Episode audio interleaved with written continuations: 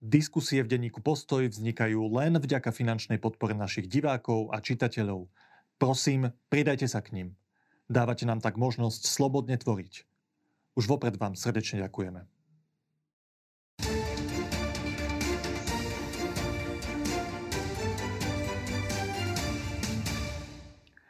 Pri kauze chýbajúcej bezpečnostnej previerky a špeciálneho certifikátu ministra vnútra Mikulca sme sa zrazu z úst policajného prezidenta dozvedeli, že on naopak vníma ako problém niektoré kroky Národného bezpečnostného úradu, teda práve toho úradu, ktorý ministrovi vyčítal porušenie zákona.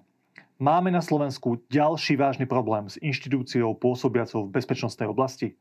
Ako sa posunulo vyšetrovanie prípadu vraždy študenta Daniela Tupého a ako pokračujú prípady politicky exponovaných osôb z predošlých vlád, to sú základné otázky pre prezidenta policajného zboru Štefana Amrana. Vítajte v Postoj TV. Ďakujem veľmi pekne za pozvanie a prajem pekný deň. Pán prezident, pani Čaputová, prezidentka republiky, sa nestotožnila s tým, že NBU konštatoval porušenie zákona pre chýbajúci certifikát ministra Mikulca, ktorý sa oboznamoval z titulu svojej funkcie s utajnovanými skutočnosťami EÚ a NATO. Dokonca prezidentka označila výklad zákona zo strany Národného bezpečnostného úradu ako nesprávny až absurdný. Pán Fico to komentoval slovami, že Čaputová plne súhlasí s praktikami Mikulca a Čurilovcami pri likvidácii opozície. Ako vy, ako policajný prezident, hodnotíte aj tento výrok prezidentky, prípadne pána Fica a hlavne túto celú kauzu dnes, keď sa zdá, že nejakým spôsobom je uzavretá? Tak na rozdiel od pána Fica, napríklad ja som bol na tom výbore pre obranu a bezpečnosť, kde sa to preberalo a tie začiatky tam boli turbulentné, keď tam došlo k stretu tých záujmov. A nakoniec po výbore, keď sa vyjadroval aj pán predseda výboru pre obranu a bezpečnosť, tak bolo zrejme z jeho vyjadrení, že pochopil, že tu ide zrejme o umelo nafúknutú kauzu, ktorú sa MBU snažilo prekryť, alebo s touto kauzou sa snažili prekryť jednu úplne inú kauzu, a to vo vzťahu k vyšetrovateľom Národnej kriminálnej agentúry a vojenskému spravodajstvu je podľa mňa celkom zarážajúce, ak po takom výbore to pochopia tam prítomní poslanci, vrátane predsedu výboru a potom príde vyjadrenie aj zo strany pani prezidentky, ktorá sa naozaj nestranne zvykne vyjadrovať, veď to vidíme jej vyhlásenia. A v tomto kontexte sa vyjadrila celkom jednoznačne, ako označiť výklad MBU za absurdný, to je celkom vážne vyhlásenie. A podľa mňa by sa kompetentní v tejto krajine mali zamyslieť nad tým, že ako vlastne to MBO funguje, najmä v svetle tých bezpečnostných previerok, ktoré tu prebehli v minulosti. Ja nehovorím len za pána súčasného riaditeľa Konečného. K tomu, sa, k tomu sa dostanem aj cez to, čo ste vyhovoril na tlačovke po tom výbore.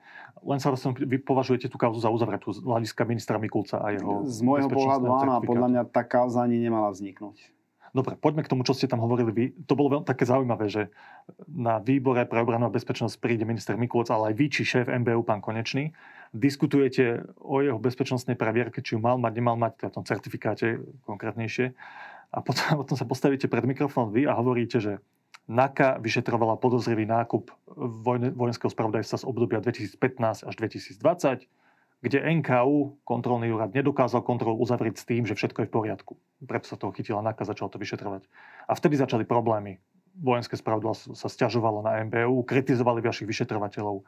Jeden z hodou okolností, jeden z tých vyšetrovateľov rieši aj prípad organizovanej zločineckej skupiny na Národnom bezpečnostnom úrade. Už sa v tom bežný človek stráca. Opýtam sa najskôr úplne jednoducho, že ako to súvisí, tieto dve veci? Riešite bezpečnostnú previerku, ktorú mal alebo nemal mať minister Mikulec a zrazu vy na tej tlačovke začnete hovoriť o tom, že Národný bezpečnostný úrad je problém, lebo postupuje takto a takto voči vašim vyšetrovateľom. Že viete vysvetliť logiku tej úvahy, že činnosť NAKA voči vojenskému spravodajstvu a Národnému bezpečnostnému úradu mohla súvisieť s útokom na ministra Mikulca? No, mne sa rozum zastavil, keď som sa dozvedel, že mám ísť aj ja na ten výbor. Nie celkom som rozumel e, opodstatnenosť mojej prítomnosti, tak som aj kontaktoval pána predsedu, ktorým vysvetlil, že je tam niečo s Národnou kriminálnou agentúrou povedal som, že v poriadku, tak som si zobral aj riaditeľa Národnej kriminálnej agentúry. A už sme tušili, lebo v médiách boli nejaké informácie a jeden poslanec to už prezentoval, že Národná kriminálna agentúra sa dopustila nejakých prehreškov vo vzťahu k ochrane utajovaných Áno, myslím, skutočností. Áno, bol to on. A že sme sa dostali do nejakého trezoru a násilím a, a tak ďalej. Že vás tam pozvali, príďte sem, budeme riešiť Mikulca, ale budeme riešiť ale, aj áno, iné veci, ktoré sa týkajú MBU a polície. Áno, že vysvetlíte aj tie vaše kroky. Pretože... Tomu ešte rozumiem, ale potom, že prečo ste tie veci, prečo sa tie dve veci akoby spojili? Aj na tej tlačovke s pánom ministrom ste hovorili, že že podľa vás jedno s druhým súvisí? No pretože keď sme si to začali skladať a vypočuli sme si aj pána Konečného na tom výbore a som sme si prečítali aj tie mediálne vyjadrenia a adresu Národnej kriminálnej agentúry, tak bolo nám zrejme, že máme tam jednu pseudokauzu ministrovú, čo bol absolútny nezmysel. Každý tam prítomný, kto vie čítať, tak pochopil rozmer tej kauzy, však tam pán Konečný s tým bol konfrontovaný a tie argumenty tam on nemal. A konec koncov potom prišli aj tie ďalšie vyhlásenia zo strany predsedu výboru po, tej, po tom výbore a pani prezidentky. A tá kauza ako keby úplne zmizla a zostala tu jedna úplne iná kauza a to je postoj MBU vo vzťahu k vyšetrovateľom Národnej kriminálnej agentúry a ich postupom. Dobre, skúste to veľmi stručne povedať. Problém že... je v tom, že to, že my sme tam vykonávali nejaké aktivity vo vzťahu k vojenskému spravodajstvu, veď tam sú veľmi vážne podozrenia smerujúce k tomu, že sa tam nehospodárnym spôsobom nakladalo. V jednom prípade, v druhom prípade je to ten známy prípad Govnet. A tam dalo skutočne vojenské spravodajstvo podnet na MBU, pretože sa domnievali, že my sme poskytli utajované informácie, ktoré sme nemali poskytnúť znalcovi, aby sa s nimi oboznámil. MBU si zavolalo aj znalca, aj vyšetrovateľa, či skutočne došlo k oboznámeniu sa s tou utajovanou skutočnosťou, na ktorú vojenské spravodajstvo výslovne napísalo, že tretie neoprávnené osobe nesprístupňuje. To sme dodržali, to sa nestalo. Vysvetlilo sa to na MBU a MBU dalo podnet na začatie trestného stíhania. Podali jednoducho povedané trestné oznámenie na úrad inšpekčnej služby. Napriek tomu, že sa to vyjasnilo. Napriek tomu, bolo to úplne jasné. Na tom výbore bol prítomný aj riaditeľ úradu inšpekčnej služby, ktorý nie celkom rozumel postupu MBU. Tiež sa zaradil medzi tých, pre ktorých to bolo nezrozumiteľné. Pretože jasne sa vyjadrili na MBU obidvaja, že tá informácia sprístupnená nebola. Oni podali napriek tomu trestné oznámenie. Neviem, čo si o tom máme myslieť. A riaditeľ UIS povedal, vedľa neho sedel, pán Konečný, a povedal mu, že nesplňalo to ani len základné predpoklady na to, aby tam bolo podané trestné oznámenie. Samozrejme, že inšpekcia to odmietla.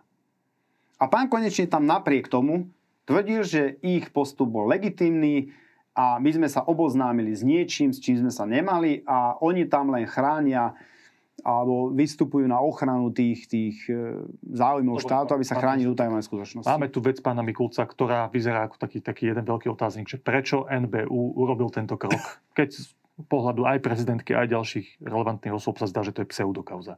Potom tu máme ďalšiu vec, ktorú ste teraz spomenuli, vyšetrovanie nejakého nákupu vojenského, dokonca dve veci tam sú, ale konkrétnu vec, ktorá sa vysvetlila podľa vás, vôbec nemala byť zo strany MBU riešená tak, ako bola riešená, teda podaním na inšpekciu, ale stalo sa to. Ďalší otáznik, prečo MBU takto koná. No v tom protokole paradoxne ešte ďalší, my sme tam ani neboli spomínaní, ktorí oni zaslali ministrovi vnútra, kde boli zadokumentované akože tie pochybenia zo strany ministerstva vnútra. NAKA tam spomínaná nie je. Oni vykonali kontrolu MBU na úseku ochrany utajovanej skutočnosti vo vzťahu k úradu zvláštnych policajných činností u nás na prezídiu a nezistili nič. Nezistili absolútne žiadne pochybenie. Preto pre nás bolo zarážajúce, že aj na tom výbore pán Konečný ďalej trval na tom, ako keby tí a tvrdil to, že tí vyšetrovateľi alebo ten vyšetrovateľ NAKA pochybil. Ako si to vysvetľujete? No, ne, ja, si, ja na to nemám absolútne žiadny logický argument a najmä ak ideme ešte ďalej a povieme, že ten vyšetrovateľ, ten konkrétny, ktorý to vyšetruje, ten GovNet, zároveň vedie trestné stíhanie vo veci podozrení zo založenia, zosnovania a podporovania zločineckej skupiny vo vzťahu k MBU. To znamená, je MBU a pánom Konečným spochybňovaná práca vyšetrovateľa vo vzťahu k vojenskému spravodajstvu a paradoxne ten istý vyšetrovateľ vedie trestné stíhanie vo vzťahu k úradu, ktorý vedie pán Konečný. Vy si myslíte, že jedna z možností je, že NBU, vedené pánom Konečným, chce takýmito krokmi, ktoré sú podľa vás že nepochopiteľné, že jasná vec vysvetlená a oni spravili ten krok a tvrdia, že aj tak vyšetrovateľe postupovali zle, je to akoby že protiútok k tomu, že vyšetrujú skutočnosti, ktoré súvisia so samotným no, úradom? ja si to neviem nijak inak vysvetliť. Ak niekto spraví absolútne nezrozumiteľné kroky a pán Konečný naozaj tam nemal odpovede. Keď som sa ho pýtal, nech mi ukáže v zákone, ktorá právna norma ich oprávne vykladať trestný zákon a trestný poriadok. Samozrejme, že vám to vysvetliť nevie a v kuse sa odvolával na to, že oni chránia utajované skutočnosti. To je v poriadku, ale policia má právo pracovať s utajovanými skutočnosťami. Veď inak by sme nevedeli objasňovať žiadne trestné činy, ktoré sa týkajú nejakých písomností, kde sú nejaké okolnosti, ktoré majú byť utajené ani daňové tajomstvo by sme nevedeli prelomiť pre potreby vyšetrovania. Okrem toho som tam konfrontoval pána Konečného aj so zákonom o ochrane utajenej skutočnosti, kde je výslovne napísané, že nemôžu byť utajené postupy, ktoré môžu byť trestné zo strany štátnych orgánov. Nemôžu byť utajované nehospodárne alebo neefektívne nakladanie so štátnym majetkom. Nemôže byť utajené zjednodušene inf... to, že koľko stál nejaká vec, ktorá môže byť podliehať utajeniu. Áno, oni nie, oni... oni Ale to... tá suma musí byť Sum... pre vyšetrovateľov Prečo by ste utajovali dostupné? sumu? Mhm. Prečo by ste mali utaj... Viete, to bolo také zarážajúce, že my sme na to aj poukázali, že e, to vojenské spravodajstvo neutajilo tie parametre tej technológie, ale utajili cenu akože nech sa na mňa niekto nehnevá. A my, polícia, sme nekonali len na základe vlastných podnetov a vlastných zistených skutočností, ale my sme konali na základe podnetu, ktorý prišiel zo strany NKU. NKU tvrdí dodnes, že im neumožnili dokončiť a úspešne vykonať tú kontrolu.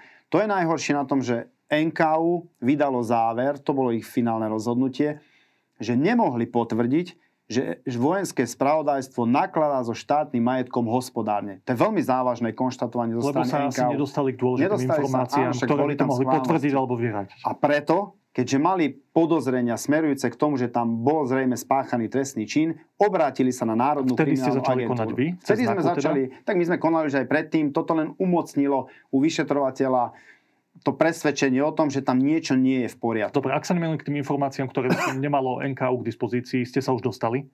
Viete aspoň stručne povedať, že ako pokračuje ten prípad? Či sa tie podozrenia, že tam bol porušený zákon, že tam zmizli nejaké peniaze, či sa potvrdzujú alebo nie?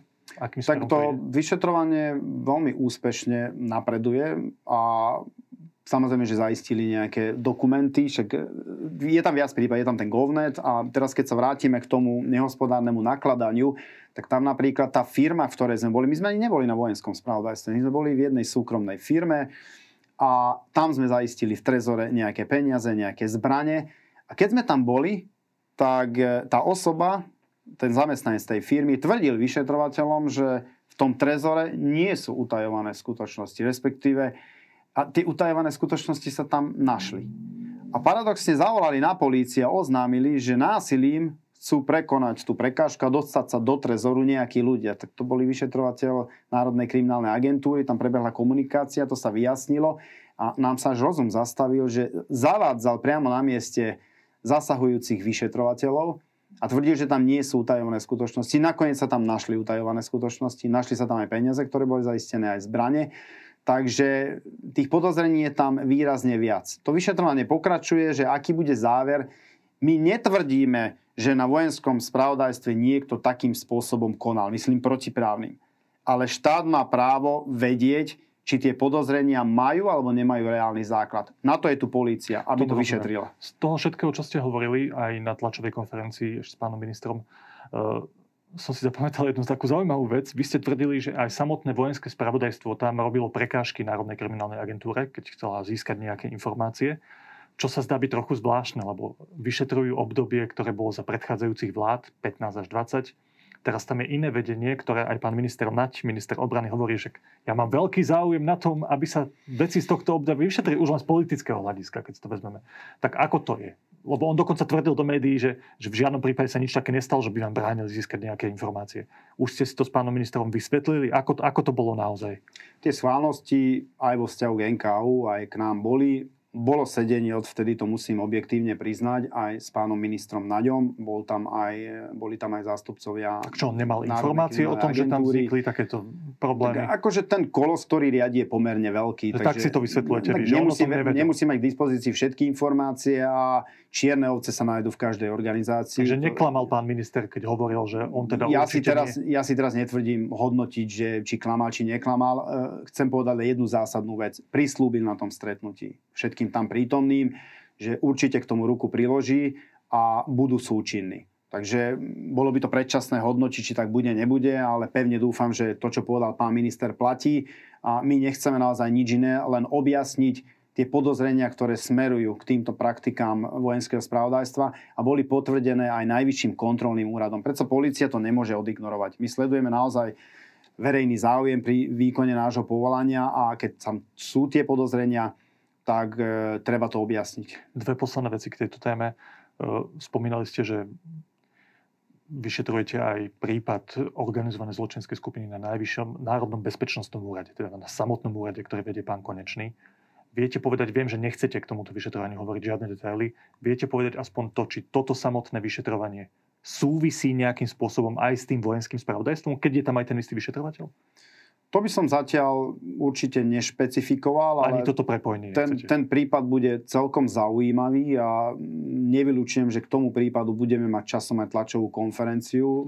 Samozrejme to komunikujeme aj s vyšetrovateľom, že v akom to je štádiu, čo môže, čo nemôže komunikovať, čo je vhodné komunikovať, najmä v akom rozsahu. Ale ten prípad je naozaj zaujímavý vo vzťahu k MBU.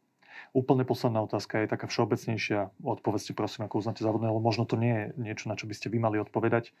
Keď verejnosť vníma tieto pochybnosti o krokoch Národného bezpečnostného úradu, veľmi dôležitého úradu, ktorý vydáva dôležité bezpečnostné previerky na, na utajované informácie, tak ako to vy sám v sebe máte uzavreté, že teraz je táto inštitúcia vážne problematická aj po tom, čo sme sa dozvedeli o osobných vzťahoch šéfa tejto inštitúcie s medzinárodne hľadaným zločincom, pánom Koščom. No, skôr taký... to je pre mňa zarážajúce. No, že... tak sa pýtam, že či teraz máme my ako verejnosť, ako máme vnímať Národný bezpečnostný úrad. Je to opäť, že problematická inštitúcia, ktorú treba znova čistiť, tak ako vy hovoríte, že čistíte. Každú inštitúciu treba čistiť. Vždy, kontinuálne, každú.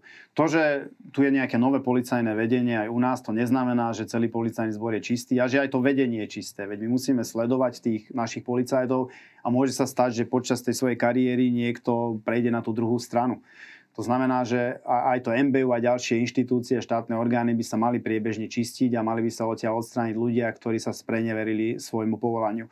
Mňa toto celkom zarazilo, že toto a priori neodmietol pán Konečný, svoj vzťah potvrdil vo vzťahu k pánovi Koščovi a Košč je naozaj medzinárodne hľadaný zločinec, je kľúčovou postavou v tejto vojne eh, jednotlivých eh, bezpečnostných zložiek a je na červenom obežníku Interpolu ako hľadaný zločinec a v polícii by to zakladalo dôvod na okamžité prepustenie zo služobného pomeru.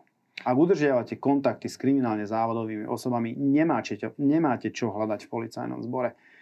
Ako keď to šéf MBU potvrdí, že s takým človekom má väzby, má vzťahy, pre mňa osobne je to problém a naozaj je potom naštrbená moja dôvera vo vzťahu ani nie tak tej inštitúcii, ale konkrétne k tej osobe. K vedeniu tej inštitúcie. Určite áno. Rozumiem.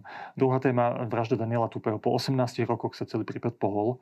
Ehm, pred dvoma dňami Krajský súd v Bratislave rozhodol, že advokát Adam Puškár, ktorý je obvinený z vraždy Daniela Tupého, zostáva vo väzbe, aj keď zmenil dôvody väzby. Najskôr to boli obavy z ovplyvňovania svetkov a teraz to zmenil na útekovú väzbu, že skôr je tam obava, že by, že by sa snažil uniknúť spravodlivosti. Ehm, viete v tejto chvíli aspoň veľmi stručne povedať, že čo bolo z vášho pohľadu tým zlomovým bodom, že sa ten prípad celý pohol? Bol tam nejaký človek, ktorý bol vo vezení a rozhodol sa vypovedať? Alebo čo, čo bol podľa vás naozaj stručne ten tak zlomový ja by bod? som to radšej otočil. Je to, je to poctivá práca a šikovnosť e, toho týmu, ktorý na tom pracuje. Pretože to vyšetrovanie išlo v minulosti nejakým smerom a potom sa ten smer odklonil toho vyšetrovania veľmi nesprávnym smerom. Pamätám si, áno. To bolo smerom Na tej skupiny Ondrejčákovcov, Piťovcov potom, a roky sa tým zabili úplne zbytočne, kým terajší riaditeľ NAKA, z okolností pán Daňko, mal potom pridelený ten prípad, ktorý sa vysporiadal s tou skupinou Piťovcov a zistilo sa, že s tým nemajú nič spoločné. To vyšetrovanie začalo viesť úplne iným smerom. Ja teraz nebudem e, zverejňovať tie konkrétne momenty, ktoré viedli vyšetrovateľa k tomu, že sa odklonil od tej pôvodnej skupiny a nasmeroval to vyšetrovanie podľa nás na základe dnešnej dôkaznej situácie tým správnym smerom. Dobre, takže neviete povedať ani, že bol to nejaký v úvodzovkách kajúcnik, ktoré, pre ktorého bolo výhodnejšie povedať, že o tom niečo vie. Alebo, bo však nepredpokladám, že po 18 rokoch sa zrazu pohlo svedomie v niektorom z tých ľudí, a boli by ste ktorí, prekvapení, boli. v niektorých prípadoch sa to svedomie pohne, pretože je to obrovská ťarcha, ste prítomní na mieste činu. ako mladík a je to taká mládežnícka možno nerozvážnosť niektorých, že dopustia sa takého skutku a vy ste očitý svedok. To vo vás musí zanechať stopu na celý život. To áno, len druhá a, vec je nahlásiť to na polícii no len, len, a rozhodnúť no, sa to pohnúť. To zasa tak nefunguje. Tá polícia postupne získava nejaké informácie, nejaké nové dôkazy. Výrazne sme postúpili napríklad v analýze DNA, takže aj staré niektoré prípady teraz preverujeme zaisťované stopy v oblasti DNA a naozaj sa posúvame. Darí sa nám objasňovať naozaj staré prípady, napríklad vraždu pána Valka alebo 10-násobnú vraždu v Dunajskej strede. Áno, ja sa pýtam na tento konkrétny, lebo zlé jazyky napríklad hovoria, že jednou z tých verzií ľudových, že prečo sa to pohlo je, že však tí ostatní ľudia, ktorí tam boli na mieste činu, ale nespáchali tú vraždu, si uvedomovali, že im už nič nehrozí. To nemôžem. To, to, to, to, že tam boli a niektoré tie delikty sú už premlčané, na rozdiel od vraždy, nebol toto? Neviete aspoň povedať, áno, nie, nebol nie, toto nie, ten zlomový nie, Nemôžem to potvrdiť, lebo to vyšetrovanie stále beží. Je to, je to živá vec a je kľúčová, je naozaj veľmi ostro sledovaná a ja sa bavím aj s vyšetrovateľom, aj s riaditeľom NAKA, že v akom rozsahu budeme komunikovať tie veci, ktoré máme k dispozícii. A toto a zatiaľ môžeme. nemôžete povedať. Mali sme tú taktickú zlomové. komunikáciu, veď ste videli, čo to vyvolalo v rámci našej spoločnosti. Tí niektorí politici sadli na lep a snažili sa z toho úplne lacný politický kapitál na úkor policajného zboru, vyšetrovania a aj verejného záujmu. No a na toto sa vás teda už konkrétne opýtam, však tá vaša taktika bola zaujímavá. Tak buď to naozaj bola z vašej strany taktika, že zverejníme, že sme zadržali 8 potom zadržíme ešte dvoch ďalších a bude to viesť k nejakému prelomu, to, že toto spravíme a zverejníme. Mm. Alebo to jednoducho tak vyšlo, zadržali ste 8 a od tých 8 ste sa dozvedeli počas toho, ako boli zadržaní, že pozor, že sú tu ešte nejakí jeden, dvaja ľudia, ktorí sú podstatnejší v tom prípade a tým pádom sa to akože zhodou okolností posunulo celé dopredu. Tak bola to naozaj z vašej strany taktika, že toto povieme verejnosti, že máme tu 8 ľudí, sme si istí, že boli na mieste činu na 110% a naozaj to bude viesť k nejakému prelomu v tom Bola to taktická komunikácia, ktorú sme si dohodli vyšetrovateľ riaditeľ Nakája. Chceli sme niektoré informácie komunikovať. My sme komunikovali okrem iného jednu informáciu, že na 110% máme potvrdené, že tých 8 osob sa v tom čase spáchania skutku nachádzalo na mieste činu. To som povedal, okrem iného. Na to zautočili niektorí politici, ktorí tvrdili, že Hamran tam rozprával o 8 a potom ich Počkajte, bolo... ale toto, čo ste povedali do médií, to malo reálne viesť k nejakému áno, posunu a nielen interne malo, v tom, nakoniec, že kto je ten rea... áno, nakoniec, jeden páchateľ, a nakoniec aj viedlo, veď my to už máme verifikované, to, čo sme komunikovali, sa nám potvrdilo, že malo to presne ten efekt, ktorý sme tým sledovali. Nesmierne nás mrzilo, že do toho vstúpili politici, konkrétne to bola pani Saková. Nie celkom sme tomu rozumeli, že preto, prečo treba vytlkať politický kapitál z takého závažného prípadu a zautočiť na policajného prezidenta, na policajtov, ktorí to objasňujú. To nám celkom uniklo. No však potom ste to celkom pani Sakové osladili v tej následnej reakcie, keď evidentne vám tá vaša taktika vyšla. A ja tu len zacitujem z reakcií pani Sakovej, ktoré ste zapovedali, že toto, čo tu ona tvrdí, lebo ona napísala, že to je naučerák. Keď ste zadržali 8 a potom ich prepustili bez obvinenia, tak evidentne sa jej zdalo z jej laického pohľadu, že to bol výstrel do tmy, že sa vám nič nepodarilo. Vy ste si to vychutnali, ukázali ste, že to bola taktika, že to viedlo k nejakým výsledkom. Ona na to reagovala, že vo vašom svete, v Hamranovom svete, nesmú politici povedať jedno krivé slovo na vedenie polície, ale policajný prezident si úplne legitímne môže každý týždeň robiť tlačové konferencie, kde hodnotí výroky politikov. Všimnite, tak... všimnite si moje reakcie Hamran reaguje vždy na nejaký podnec, ktorý prichádza z politického prostredia a ktorý je nefér a nekorektný. A podsúva širokej verejnosti, že policia tu buď niečo snaží sa ututlať, alebo si nerobí svoju prácu profesionálne, alebo priamo ponižujú, urážajú vyšetrovateľov, alebo prokurátorov aj sudcov dokonca, alebo ich zastrašujú. A vysielajú im signály napríklad, že pozbavíme vás vašich výsluhových dôchodkov ktoré ináč majú nárokovateľné po 25 rokoch služby. To znamená, ja reagujem vždy na podnety. Nikdy e, sa nevyjadrujem k nejakým politickým výrokom len tak. Dobre, na to sa vás chcem presne opýtať konkrétnu otázku a pôjdeme ďalej. My sme tu mali pred nejakým časom spolu našu diskusiu presne o tom, že či sa nevyjadrujete príliš politicky konkrétnym politikom k ich výrokom a moja otázka teraz znie takto, že, že či si vy osobne nemyslíte, že keby ste politikov a ich konanie vôbec nekomentovali, aj keď sú neféroví voči vyšetrovateľom NAKA, voči vám, voči vašej práci, že či by oni tiež ich vyjadrovaní voči polícii neboli striedmejší? Nemyslím si to, lebo vyzerá to tak, že snažia sa zatiahnuť ten policajný zbor do toho politického súboja, čo je veľmi nefér. A bez ohľadu na to, aký politik to robí, pravicový, lavicový, liberálny, demokrat a tak, je mi to úplne jedno. Je to nefér, pretože policajný zbor je profesionálny ozbrojený bezpečnostný zbor, ktorý nemá mať nič spoločné s politikou. To, že na nás útočia, znižujú našu autoritu v očiach verejnosti a veľmi častokrát podsúvajú také dezinformácie širokej verejnosti, ktoré zároveň znižujú dôveru občanov v tento ozbrojený bezpečnostný zbor. A toto považujem ja za najdôležitejšie, akože na to poukázať, že toto je veľmi nebezpečné, ak zhadzujete policajný zbor, ak zhadzujete tých vyšetrovateľov, že sú neprofesionáli, že sú to amatéri, že sú to zločinci, že tu krivia nejakým spôsobom prebiehajúce trestné konania, vysielate signál širokej verejnosti, že tá policia je skorumpovaná, že je politicky riadená to ma na tom zaráža, že to robia ľudia, ktorí tu mali na starosti policajný zbor, riadili ho dlhé roky a dovolili spolitizovať policajný zbor. Lebo ten policajný zbor v minulosti bol spolitizovaný, o čom nesvedčia vyjadrenia ich konkrétnych nominantov na súdoch. A teraz ste mi nadhodili našu poslednú tému, takú väčšiu. A tá sa týka toho vášho vzťahu k politikom lebo som si včera prečítal rozhovor s vašim predchodcom na poste policajného prezidenta, ešte pred pánom Kovažíkom, e, Tiborom Gašparom, ktorý je dnes trestne stíhaný. A, a on odpovedal na otázku, na akú kauzu zo svojho pôsobenia je hrdý.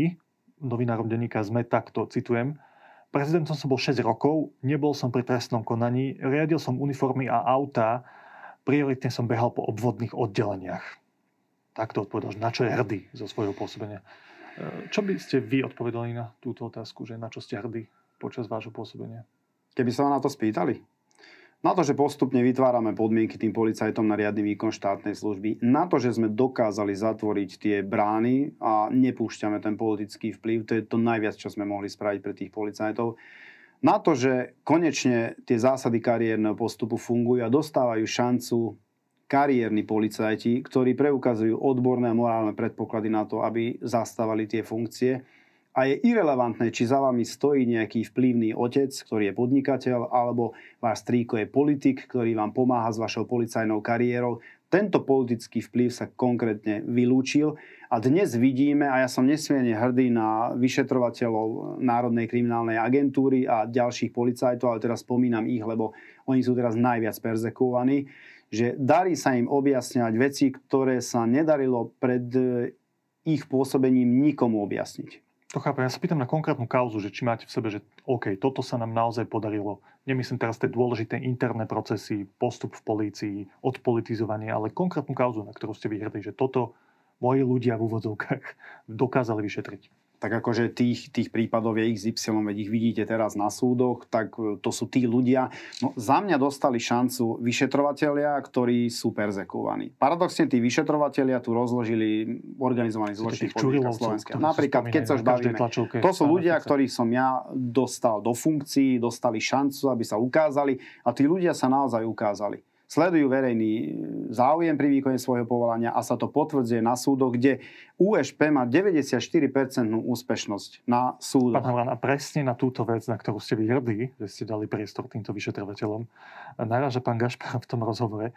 Pán Gašpar mimochodom rezolútne tvrdí, že Norbert Beder nemal počas jeho pôsobenia pána Gašpara ako prezidenta policajného zboru vplyv na dianie v polícii.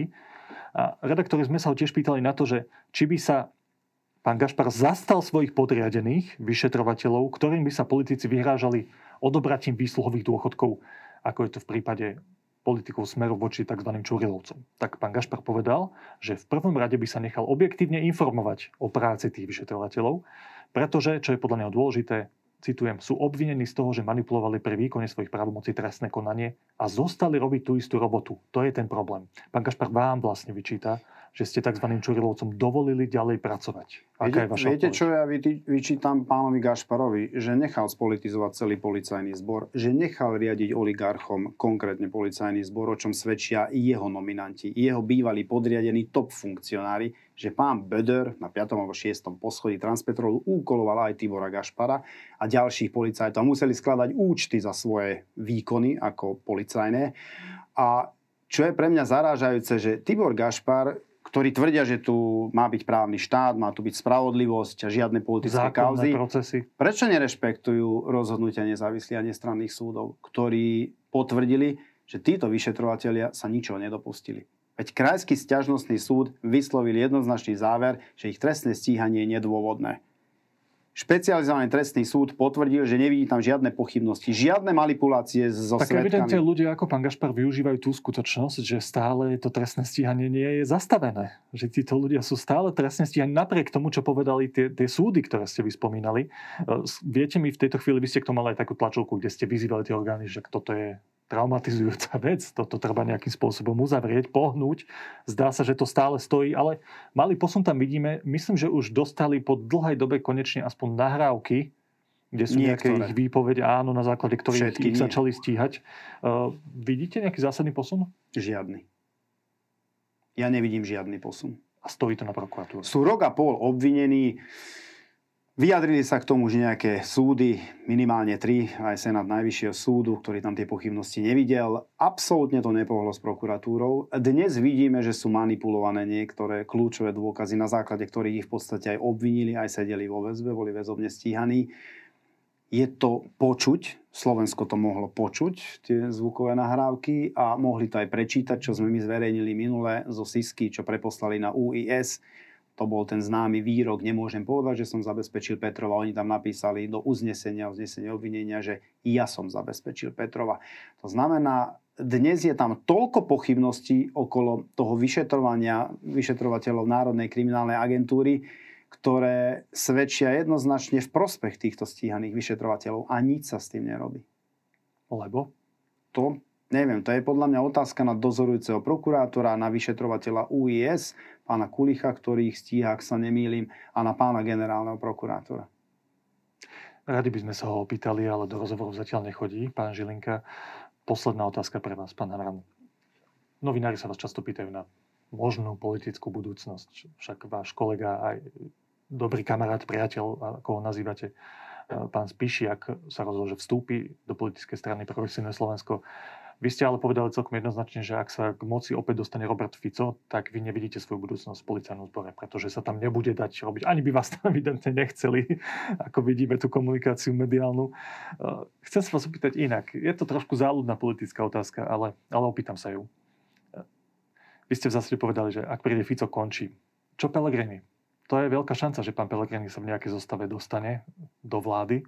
Je aj pán Pelegrini pre vás taký problém, však tam je tiež nejaké rozbehnuté trestné stíhanie. Tiež sa hovorí o peniazoch v krabici od šampanského krystálu. Je aj pán Pelegrini pre vás z hľadiska nejakého budúceho posúdenia v polícii, že, že červená čiara? Nechcem hodnotiť politikov, ale poviem to podľa mňa celkom zrozumiteľne. Každý politik, vrátane pána Pellegriniho, pána Fica, ak budú vysielať politici signály, že zmenia fungovanie systému elitných vyšetrovateľov, to tuším prišlo z okolností od pána Pellegriniho, tak s tým sa bytostne nestotožňujem, pretože dnes konečne to funguje v súlade s trestným poriadkom a dôkaznou situáciou tak, ako má. Ak tu budú vysielať signály, že zrušia úrad špeciálneho prokurátora alebo vymenia špeciálneho prokurátora, pre mňa sú to signály, že právny štát budujú len na papieri. Ale v reáli to nie je budovanie právneho štátu. Pretože dnes tie procesy, ktoré fungujú a tie dôkazy, ktoré dokumentuje NAKA a dozorujú tie prípady napríklad e, prokurátori z úradu špeciálnej prokuratúry na súdoch obstáli až v 94%. To znamená, že aj vyšetrovateľi, aj ten dozorujúci prokurátor si zrejme vykonávajú svoju prácu poctivo tak, ako majú. Ak to dnes niekto chce spochybňovať, tak povedzte mi, ako by sme my mohli spolupracovať.